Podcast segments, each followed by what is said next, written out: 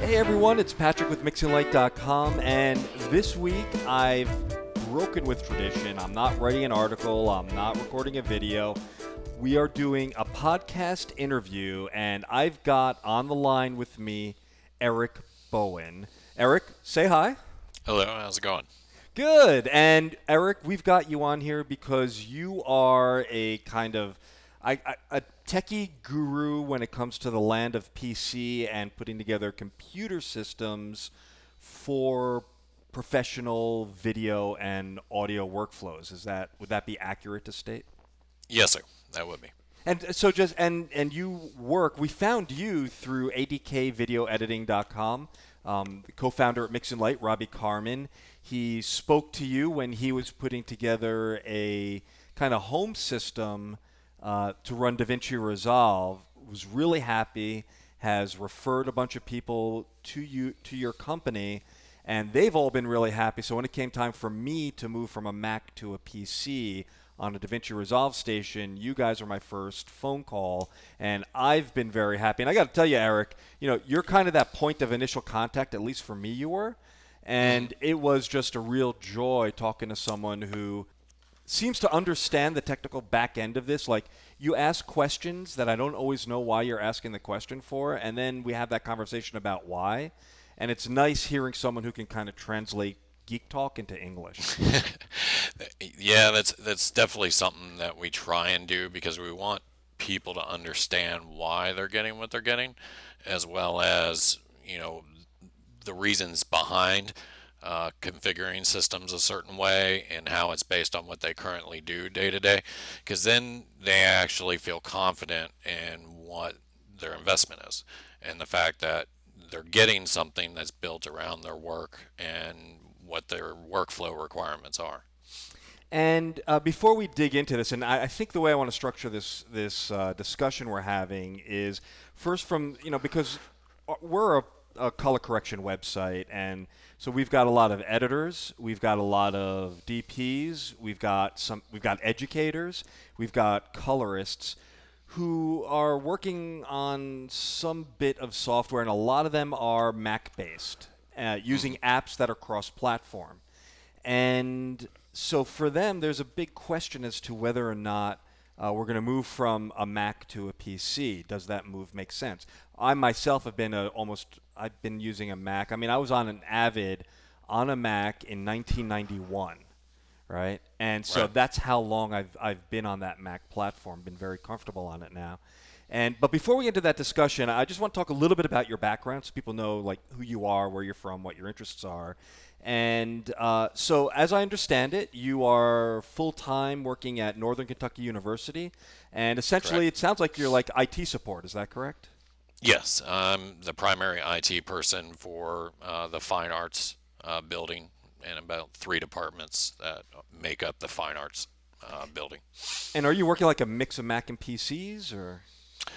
Uh, all the labs but one are actually Mac. One lab is Windows based or PC, and then the rest of them are Mac currently because uh, that's the way, as far as they have dealt with and the uh, partners uh, that the university works with for co-op and um, who the students oftentimes end up going out and applying at as far as studios right. and that goes right. are still Mac-based houses as far as uh, what's in the area. So they try and mimic what they you know students are going to experience when they get out in the field. Uh, that makes total sense. And so, are they? I'm just curious. Actually, Premiere Pro, Final Cut 10. What are they working on? Adobe. Everything's Adobe. Adobe at this point. Yeah. Yes. Okay. All right. And then your your Windows-based uh, lab is that is that audio or is that completely different? No, uh, that one is a combination Adobe Lab, and they also use CAD and uh, drafting software gotcha. in there.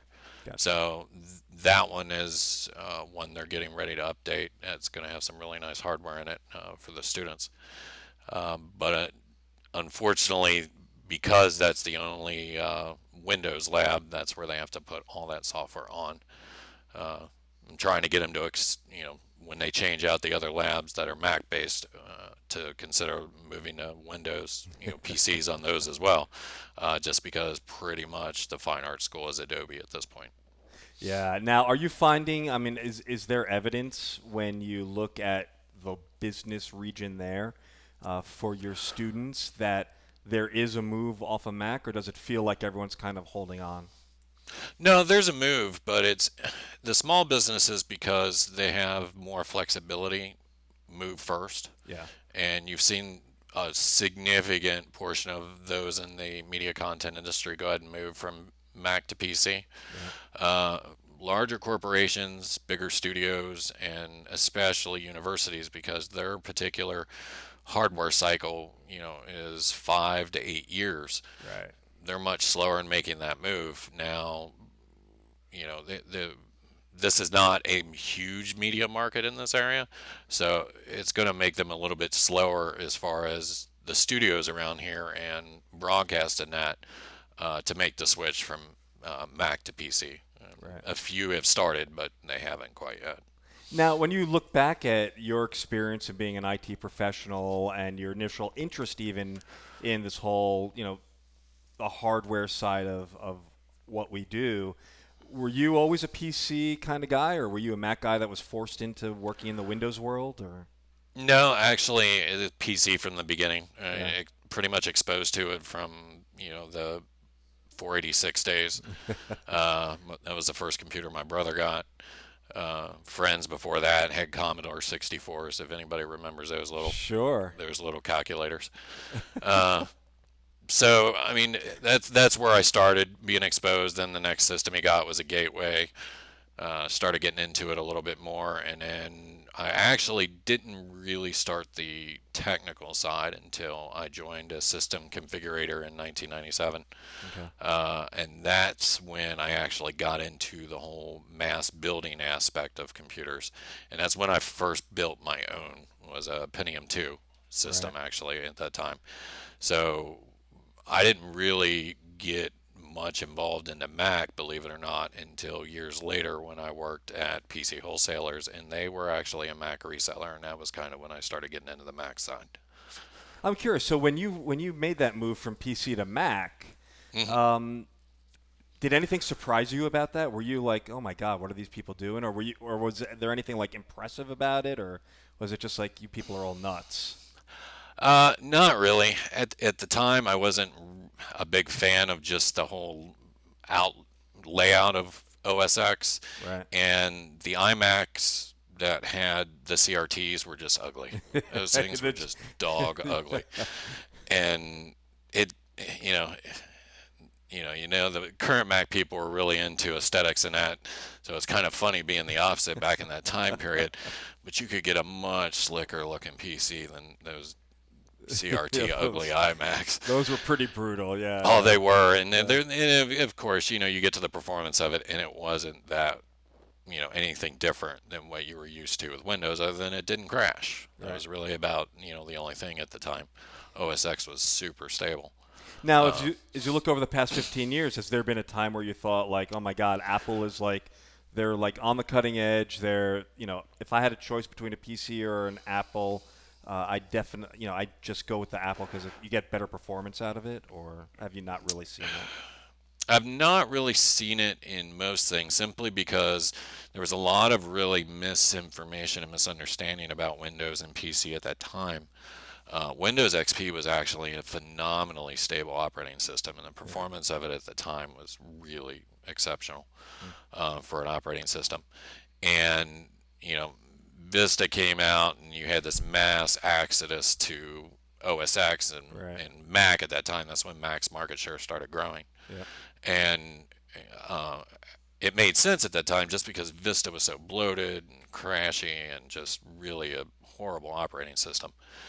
And that's also when, uh, probably a little bit after that, I think maybe, uh, we started reselling Macs at ADK because I was already at ADK by that point. Gotcha and the Mac Pros at that time were probably that was probably the glory days, and that's what everybody thinks about. Yeah. Uh, with Mac Pros is when they came out with the cheese grate. Yeah. And everybody just looked at the tower, and everything about it was just well done. I yeah. mean, there was nothing, you know, the way it was built into, the way it was laid out, uh, how quiet it was. Uh, the performance was exceptional uh, at the time. You know, because it was, you know, it was still 32-bit. OS X was still 32-bit at the time, so that part was still a downside. But you know, for a 32-bit OS, it was it was smoking. Uh, and that was probably the last time that Apple really had potential as leading the market, and and everything changed. Yeah, you know, it's interesting because I'm looking as we record this. I look down next to me. What have I got? I've got a 2010 cheese grater, right? And mm-hmm. it's lasted me this long. I mean, I, why did I call you guys? Is because I finally ran into a job that the computer just couldn't handle. Mm-hmm. And it meant that I was doing, in DaVinci Resolve terms, it meant I was heavily using the render cache. I was pre-rendering stuff. I was optimizing media stuff. Like when I have to start doing that, it mm-hmm. slows me down. It yep. and it really trips me up. And there was no way around it. There was no graphics card I could buy that's an upgrade over what I have now. You know, there was no. It's not just a RAID being not fast enough. It's literally the throughput on the machine. Mm-hmm. And and and so now here we are in 2017 and it's like okay finally I've, i had the job that came in that that's my that's my indicator that it's time to upgrade. And as i look at those landscape now it pretty much i have trouble justifying the new mac pro that's already what three years old you know? Yeah yeah that's that that's definitely the problem. And and that's really intel ramped up their essential uh, update cycle for the processors that they were putting out. And that it first started in 2006 is 2007 when they started the tick-tock model and, and essentially what that was is the the first release on a chip is a complete architecture change where they redo the you know pretty much the whole uh, layout and, and construction of the chip the framework of the chip right. and then uh, the next step which is the second release that's the tock was a a die stepping change. It's when they shrink the space between the gates, where they call the die shrink, uh, down on the chip, which improves energy consumption. It, in, you know, or slash combination of in, uh, improving frequency, where they can, you know, either lower the amount of power the chip's using or raise the frequency of the chip without necessarily raising the heat generation of the chip. And that tick-tock model was basically about every three years for the complete cycle. Uh, so it was about a year, year and a half. It was supposed to be every year they made a change, and they just never made the time frame. Right. Um, but on average, it was every three years. And with that change, every time there was a tick tock, and then the next tick, there was a new board, new platform, new hardware. You know, pretty much the core system, new memory. You know, would release if new memory architecture would release, and Apple simply was not able to keep up with that time frame. It mm. was, and it comes down to the way Apple does their product. Um, since everything of theirs that they they build is all essentially uh, custom to Apple specifications, they have to go to their ODM partners in Asia uh, predominantly, and basically engineer with them all the components that are going to go into the system if they haven't already engineered it themselves. And then they have to essentially work out a contract with them on how many of those pieces they're going to buy based on the pricing that they want overall for the entire product, like a Mac Pro or a MacBook Pro or that kind of thing. Uh, they call that a minimum order quantity. Okay. And that particular process decides the price that Apple has to pay. The more item, you know, the more of that product they can order at one time, the cheaper the overall price is per piece. So they can lower the cost, but they also have to turn around and sell all those. Right. Because once they make that order, they're committed. They cannot back out uh, without serious, you know, repercussions. So what that means when they get over here, obviously to North America the United States market predominantly, uh, is they have to sell if it's 30,000, 50,000, 100,000, half a million minimum order quantity of all the components they have to get to get in that price range. They have to sell all those, and until they do, they probably will not change their hardware, which is what you have seen since basically, you know, the Mac Pro was leading the market back in 2010 to 2012. Right. and that's why they've fallen behind the market is they essentially their sales dictate how often and when they can actually upgrade to the current market whereas pc doesn't have nearly as much of that because the the PC market is 90% of the computer market globally, right. if not more. Right. So them me, you know, fulfilling an order minimum order quantity is nothing and they, you know, they clear out inventory in a month. Apple doesn't have that capability. So as you can see, the PC market is able to immediately adapt to technology changes that Intel basically leads with their when they you know release a processor. Uh, there's often a chipset uh, at least half the time that's released at that time that also Intel releases, which means all the boards have to be redone. And at that point, when they do that, they oftentimes look to introduce new memory technology like DDR4 that released in the last two platforms on the PC side. If you don't change to the latest hardware, you don't get all the benefits of the entire new core system, which is a massive performance difference when you're dealing with media content creation software that uses GPUs, i.e., GPU acceleration. There's a huge misconception on GPU acceleration throughout the market that all the work's done by the GPUs, and that's not the case. Hmm. What actually happens is all the data has to decode at the processor. In other words, the processor right. has to decode all the data, has to format it in RAM, okay, and basically get all the memory buffers created for all the data that gets sent down to the GPUs for processing. Uh, so then, you know, once all that's done, then the memory has to transmit the data, or the GPUs have to pull the data into its RAM and then you know process all the actual GPU acceleration data then it's got to go back to memory and then the processor has to do any processor CPU encoding that it has to do so as you can see it's a pipeline right. uh, of hardware that's all involved in the process so if any one set of components are significantly inferior the entire pipeline is affected which is why you see huge performance differences in hardware that people don't necessarily expect when they spend that kind of money don't work as advertised. So essentially, what's happening is they're kind of mixing and matching maybe older technology with current technology, and they're paying a price that they didn't really expect to see. Right. They, they, they expected to get the same results that everyone else is getting with the latest and greatest of everything, and they don't. And that's because it's not just the GPUs or it's not just the CPUs. Uh, it's not just the RAM, although the RAM is a massive impact on performance that people don't realize. Uh, it's all of it. And then, of course, the total throughput on the boards, because you know the boards in laptops, for example, don't have nearly as much total throughput as a dual Xeon board, for example. So a lot more data. I mean, your highways are bigger that all the data is traveling on, right. which it's just like a car highway. The more lanes you have, a lot greater traffic can pass at the same time. It's the same concept. you know, as as a Mac guy, I'm so used to good, better, best as my purchasing choices and options. Mm-hmm. This sounds massively more complicated as I move off of that platform, which is, I guess, what it is. It's an ecosystem, right? It's a mm-hmm. well-defined ecosystem, mm-hmm. into more like this wild west of uh, the PC world where already it's like, wait, I've got to match what? How do I grasp my head around this?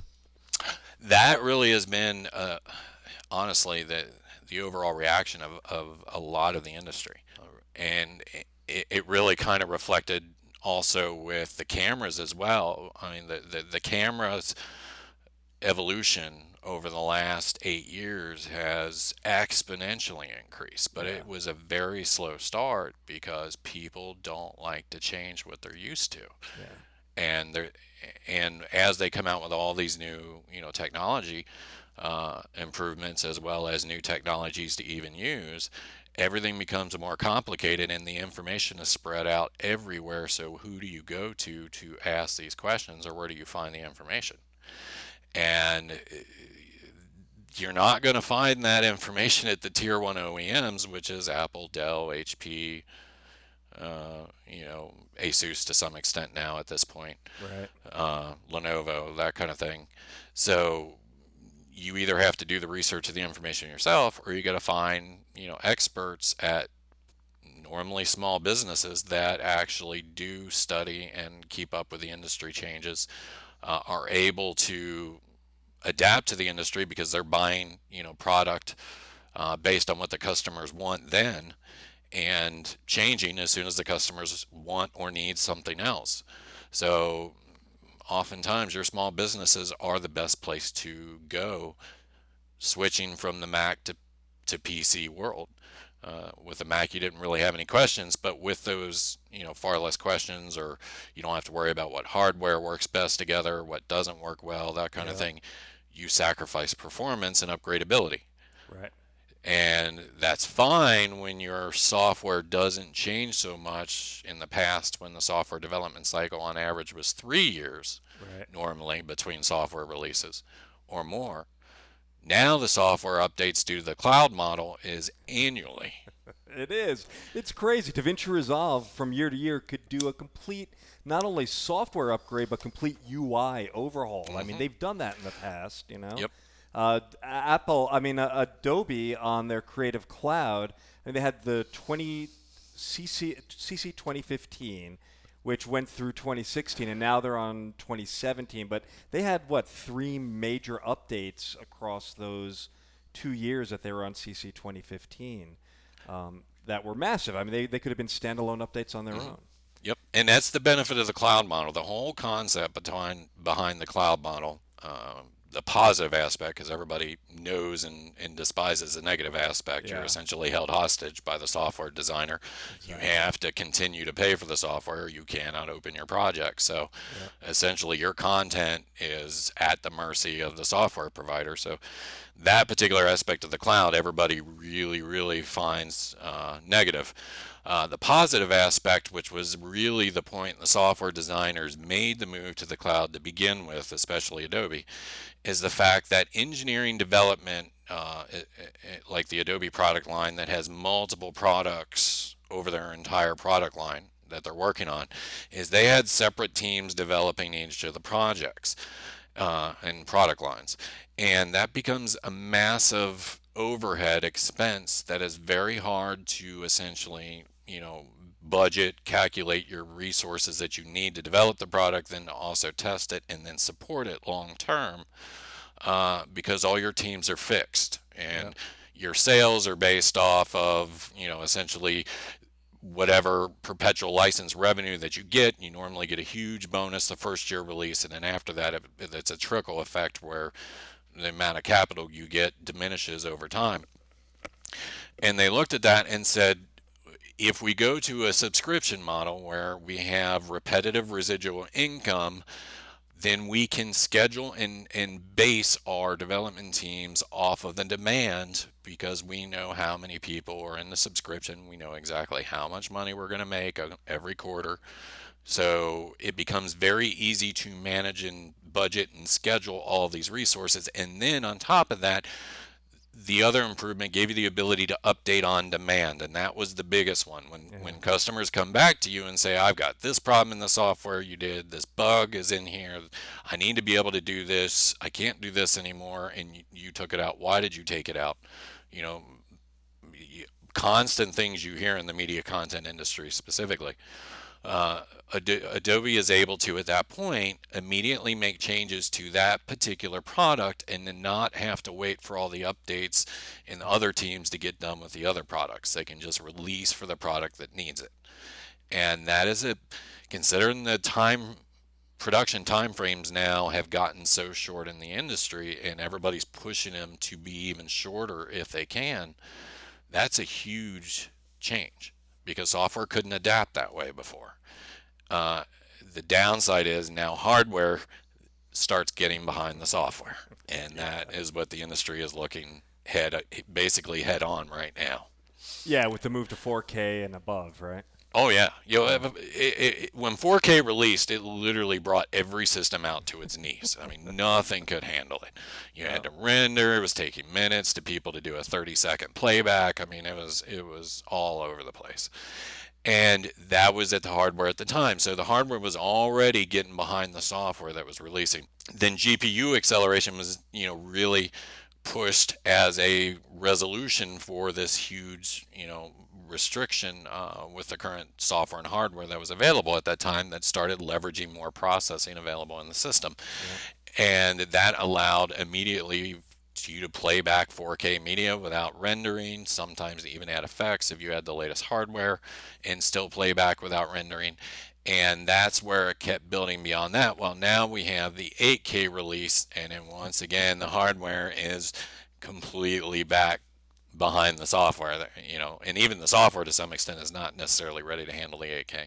Yeah, and then you start throwing that into like a VR world, right? Oh yeah, that's that's really the thing is now we're changing the entire uh, basically display component and which is significantly altering the processing load on the system because instead of two dimensions now you're dealing with four dimensions or three dimensions and yeah it's it's getting really really intense now and that's where the hardware is at. I mean it's the hardware is literally you know trying to catch up to the pace of where the software has suddenly exploded in the features available and the market's exploded. I mean the whole virtual reality content it's in its infancy and this is finally a viable you know 3d system that people are going to be you know attracted to that's going to grab a huge market um, versus the previous 3d that people just you know never seem to really grab onto and say yeah this is you know the greatest thing so yeah, VR yeah, we'll seems see, to be it. We'll see how VR you know works out. I never I was never a big um, believer in the long-term viability of the 3D systems as they reemerged uh, earlier this century. But uh, you know, VR, I'm taking a wait and see attitude. In fact, part of my reason for you know calling you guys and building out a PC Windows-based system is the VR tools. I want to be able to, if a client walks up and says, "Have you done any VR kind of color work? I want to be able to say no, but I can. Right? I've got I've got the tool set. What I've got this. I can run the software that all the VR people are running, um, and I can load that up and and start working on it. You know. Mm-hmm. Um, and and I just can't say that if I stay within the the, the OS X ecosystem right now. You definitely can't. Yeah, the, the biggest problem in the media content market is the Mac Pro. The, the yeah. trash can has not been updated uh, since 2013. Yeah. And there's been basically two huge platform releases since then on that platform. That's that's the workstation platform. Uh, what's the X99 platform essentially in, right. in the PC world right. uh, now, which was the X79 before.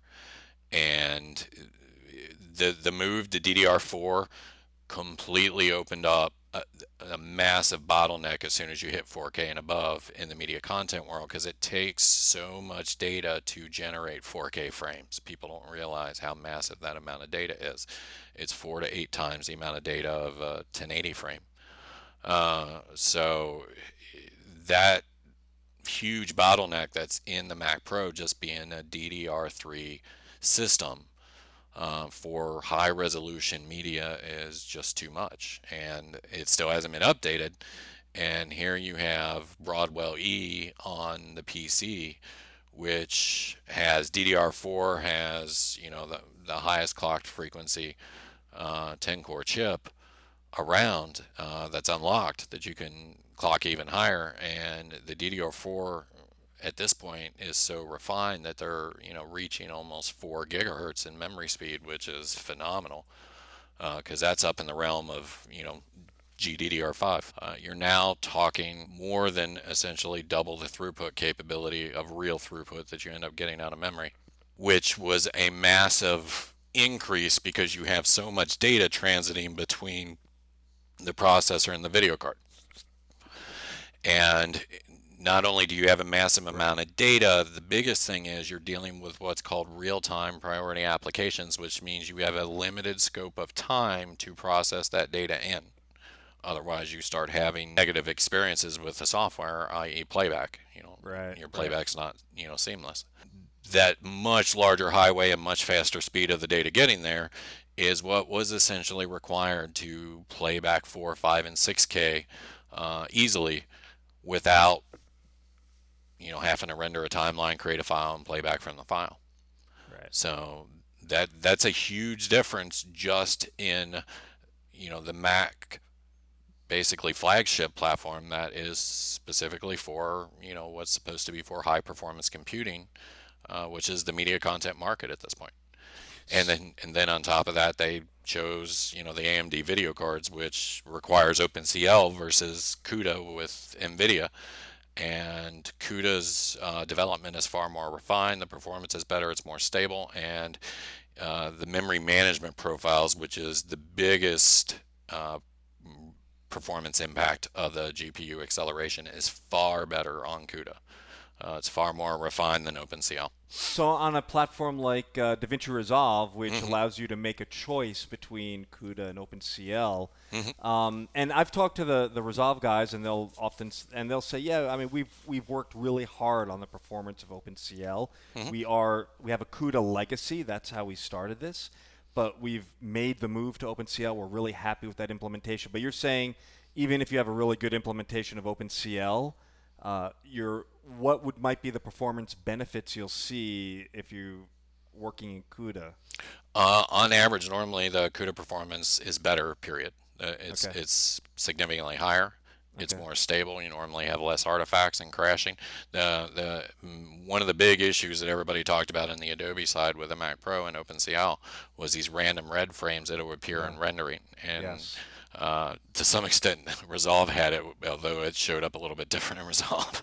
it yeah. showed up as artifacts. Um, but either way, that was due to memory management profiles that needed significantly more refining and to do with the codec processing. And you know that stability along with you know constant crashing of the applications because eventually you keep getting those anomalies the player's going to crash and the, that causes right. the application to crash right. so CUDA's performance was better and it's more stable because the memory management is far more refined. And they have some new features with CUDA that has put it still above OpenCL as far as capability too. Not everybody's implemented those yet, uh, but they are coming if they haven't been implemented yet. And that's once again going to increase the performance of CUDA versus where OpenCL is. All right, so this is interesting. So what I want to do is move the conversation a little bit. We've been talking a lot about Apple versus PC, and I, I don't want to come across as an Apple hater. I'm not. Uh, I continue to use my iPhone. I just bought my AirPods, right? Um, and and I and so I, you know I love that company and what it's been doing for me. But as I now move over to a PC as my professional workspace, what do you find when you've got post production professionals coming off of Mac onto the Windows world. Is is there something, some common misperception you see, or some common expectation that trips them up that uh, you'd like to dispel? You know, well, the biggest thing is, is color accuracy, especially for your, your all's market. Um, for years, people talked about how OS X had more color accuracy or was able to do 10-bit, which it still can, right. um, natively anyway. Right. Um, and you know that you couldn't necessarily calibrate your display correctly on Windows and that kind of thing. All of that is not true. Uh, Windows actually does support 10-bit natively. Okay. Um, and you know, with that, with OS X, you have to install an API like you know Blackmagic Blackmagic's hardware with their uh, software that allows you to get 10-bit color out of their devices. Yeah, I mean that's uh, always been the argument for for going with something like that because you bypass the Mac color internal color management system mm-hmm. and you use a dedicated output card that gives you a properly color mm-hmm. managed pipeline. So you're suggesting that on a Windows platform, are we talking Windows 10 or even earlier than this? Well, Windows 10 and Windows 7 also did, and it it's the calibration aspect of the operating system is involved in both Windows and OS X. Uh, and that has to do with a video driver. Essentially, if you don't have an I/O card that bypasses the operating system threading and, and color space settings because Windows supports ICC profiles just like OS X does. Uh, essentially the the I/O card bypasses all of that color management that is built into the operating systems and in the video driver color space that is set and used by the video driver and directly outputs the color space from the application to the I/O device which is the hardware and then the only thing that changes it there is obviously any hardware calibration or output options like you know some of the Blackmagic cards for years could only do YUV. Right. So you know that is the primary reason to use the I/O cards, and that doesn't change whether you're on OS X or Windows. Okay. The difference is with Windows, if I wanted to, I could calibrate a display with a color eye or a spectrometer. I could set my ICC profiles in Windows and go 10 bit off of a Windows display gotcha. and get 10 bit color if I wanted to.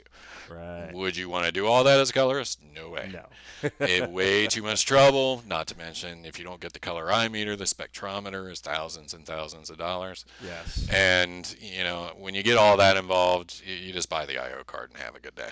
Right. it's it, the point is that there's capability out there on the Windows side that most people who've been OS X for years don't even know they can do. They don't even know it's a viable option or that the hardware is better. Uh, the hardware options are better. The software works better on the hardware, regardless of what you know others have said. Um, Resolve has worked better on Windows than it has on OS X, hmm. and Adobe definitely does. Right. So you know, granted, you know, do both work on OS X? Yes. Right. They just don't work as well. Right. So if you're tired of, you know, being pigeonholed into you get what performance you get with a platform that's more limited than it should be, then Windows and PC are, or the obvious reason to change. Because then you have control as long as you know who to go ask or who to talk to. What do I need to get? What works best? What doesn't work? Now, I mean, another common, I guess, perception I know I've certainly had over the years is, you know, with Windows and the Windows platform, it's filled with bloatware, completely insecure, crashes all the time. I mean, are these things that in, you know, 2017, Windows 10, which is your likely install environment now, uh, that things I still need to worry about? Uh, Windows 10, obviously, they built in their Xbox cloud-based module crap that they put in there. and I, I, people just have to realize that both uh, you know Microsoft and Apple are going to a cloud-based operating system delivery. I mean, they, are heading yeah. that way. If you uh, haven't have, seen it, you got to see it now. Yeah, I mean, on, on OS 10 Sierra, I just installed that this week. Finally, I always mm-hmm. wait about eight months or six months and uh, I could even have my desktop on their cloud now. Yeah, it, it's it's heading that direction. My yeah. my MacBook for work has you know has a uh, 1012 on it and, and, it's buggy but you, you see all the same features. And, and with windows 10 you saw it too where essentially you know they're building their console platform to kind of integrate with what they're essentially putting up there for you know the windows cloud. Uh, and that's where it's going. Beyond that windows 10 is really just a um, much more refined version of windows 7 okay. uh, with some more features and, and basically optimize um, graphical coding. So it, it, it's and it's got some nice features as far as recovery goes that they added. That's been a long time coming. They took way too long to get some of those done. And outside of that, it would be people going to websites and downloading things they shouldn't download. Right. And believe it or not, regardless of what people tell you, you get those same scripts, which is what they are, whether they're viruses, hijacks, malware, whatever, they're all scripts. Yeah. You get those scripts on OS X. Yeah. It's just people don't necessarily notice them as much because their OS is not crashing like Windows will. Right. That's really the main difference. Uh, but if you're not going to those websites and you're using your editing system as a production system, and you're going to you know, basically primary, you know, corporate websites and that that you would be dealing with for customers or driver updates or those kind of things, you're never going to run into the problem. Okay. And uh, while I'm at it, I, this wasn't on my list of questions, but for virus, uh, that kind of virus protection mm-hmm. software, is there something that you particularly care for? I, have seen several questions of this pop up on forums mm-hmm. and some back and forth on this. I was curious if you had a preference. ESET is what we recommended at ADK. It's what we use at ADK. The reason is, is ESET does not. Its scanning engine is a very low profile. The biggest problems with the antivirus software that's been out and is out going, you know, back years, and like everybody's completely against Norton for that reason. Yeah. Is it has a massive profile in the system, and by profile I mean basically an effect on the system to its performance, to what it's doing currently at the time, to how it affects the software that you're using at the time, Right. uh, to you know in the case of media content uh, creators when they're editing software and things like that changes they make to their project may not actually get saved to the project file because the antivirus software strips out the data because it doesn't recognize the cache file type so Gotcha. th- there are you know problems with other software that's out there ESET doesn't have any of those uh, so we recommend ESET. It doesn't necessarily have the best scanning engine out there for antivirus software, but for a production system, it's enough. You know, as long as you're not using it for everything else. You know, Yeah, just general web work. surfing, you know, and just you know Yeah. hitting the forums and all that. If you're gonna, you know, spend several, you know, thousand dollars, five to ten grand on, on a, you know, high performance workstation, you probably want to have your old computer as your office computer. Yeah, yeah, and, exactly. and That's just exactly continue to make doing. yeah continue to make use of an investment that's already paid for itself All right, so that's some of the kind of the bigger questions in terms of just the overall Windows experience. Along the same same kind as, and, and uh, this is this is a question that was submitted to me, but I actually it was a good one, which is BIOS, right? So um, for a Mac user who has any little bit of experience with older PCs, you knew what you know that BIOS is all like it's this weird command line stuff that pops up and you can kind of do some weird stuff in there and is that still something that that we're dealing with in windows and as a mac user? Am i going to be completely lost if i'm having some performance problem and all of a sudden i'm going to be told i have to go into adjust my bios well you would be if you didn't have direction uh, the bios now is is changed it's now efi which is the same system type that apple uses for Okay. uh, the mac system okay uh, their EFI is not really interfaceable. In other words, you know, users can't really do anything to the EFI. It's basically all coded in. Uh, on the PC side, the EFI is customizable. That's the way they've always built it because obviously PC users want to have control and need to have control with the hardware options that are out there. right Uh, so it is an EFI system now, but the benefits being that it's an EFI system, it's now graphical and you can even use your mouse in it. oh, okay Uh, so it's it's interfaceable. Like if you were in an application in, in an operating system and you were making changes and buttons and settings and those kind of things. So it's it's it's a normal type interface that you would be used to if you used applications on Windows. But what the settings do are probably not something most people know.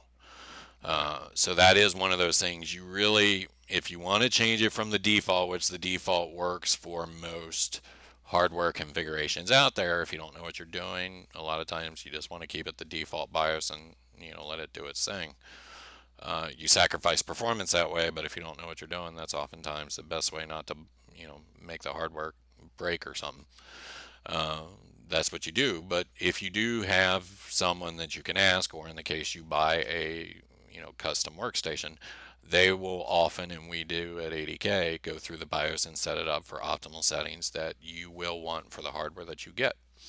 Uh, that will also give you the best performance for the hardware because it's a lot of another aspect of the industry that most people don't uh, don't know is processors specifically for example uh, are tested they, they basically you know take this block that's called a die and they you know laser out all the little processor chips uh, and then they test those chips and then they you know based on the testing and how they do in the testing they get what's called bins where they put in the bin uh, based on how they performed in the testing and what Intel has set for specs that they are going to deliver for processors. Right. It's kind of like uh, with reference monitors, right? Mm-hmm. Like the high-end monitors are the ones that have no dead pixels, and then the more dead pixels, they kind of end up getting lower and lower until they're sold to the final consumer. Yeah, panels. Yeah, Yeah, they do panels very similar. Uh, but processors have been doing this way for ages. And what that means is, for example, especially with Intel's turbo technology, where you can, you know, that's how they clock a chip up automatically, uh, is you can take processors, for example, like uh, the new uh, Intel 6950X or newer. Uh, it's been out many months at this point. Uh, that is a base clock speed of 3 gigahertz and it turbos to 3.5 on most of the cores is you can clock it you know upwards of 4 gigahertz pretty much in every one of those chips without really raising the voltage much at all hmm. uh, and it's completely stable and that those kind of setting changes massively changes your experience in a media content application because once again you are dealing with real-time applications. If it's not a compositor and there's a ram preview and it's generating you know a preview over time before it plays it's not real time right. Uh, that huge clock change is a massive performance increase on that you know application processing that frame data in that period of time. And it's also because of gpu acceleration extremely important the GPU acceleration because that decides how fast the data gets from the processor to the GPU. And back again. And back again. Yeah. And involved in that is your memory clock speed, which once again is customizable on the Windows platform, on the PC platform. Uh, and, and, so, and, this is all customizable through your BIOS. Through the BIOS settings. Got and it. that allows you to maximize the performance of the hardware that's more than capable of doing this speed and that gives you the best GPU acceleration performance you're going to get based on the GPUs. And another aspect of it that is involved with this that most people run into, your GPUs, you can buy the biggest GPU that's available, like the current, you know, Titan card that's out there. Yeah. Uh, the brand new one, the Pascal version. And you can buy that and put it on a system that is not really clocked up, it's just using default settings, for example and that processor and memory cannot feed enough data to that GPU to push that GPU. So what that means is you're only going to use a portion of the GPU's capability, 10, 20%, 30%, that kind of thing. Uh, so you're really? not so going to get that much of a mm-hmm. performance. It can be, depending wow. on what platform you put it in. Right. Uh, because you have to get the data to the GPU. The GPU doesn't do anything until the data is available. Because I would have thought as I would have thought that installing the drivers that would drive, let's say, the Pascal GPU, mm-hmm. that kind of part of that installation process is kind of making sure the system can handle it, but that's not nope. what's happening. No, it doesn't do that. All it does is verify that the operating system can handle the driver, and that you know, obviously, the hardware driver is certified for the operating system. Right. Um, it does handle, you know, the driver will handle clocking changes for the GPU. It will handle, obviously, the OpenCL or CUDA uh, code that is you know installed with the GPU because those you know that C++ libraries that's referenced for the GPU acceleration. Uh, but that's really about it. Uh, beyond that, it's all hardware level, and the hardware decides how fast the data gets there, how fast the data gets back, and then overall, the entire pipeline decides how fast you see that data on your screen. So that's why it shows up as frames that drop during playback. And that wraps up part one of our discussion with Eric Bowen. And in part two, we're going to get a lot more specific about the various gear and CPUs and GPUs and all the different components you might want to put together and how you might put them together differently if you work in Premiere Pro versus, say, DaVinci Resolve. So, all that and more coming up in part two, where after part two, we are also going to take your questions gather them all up together, and then Eric and I are going to do part three where we answer your questions. For MixingLight.com, I'm Patrick Inhofer. I'll see you next time.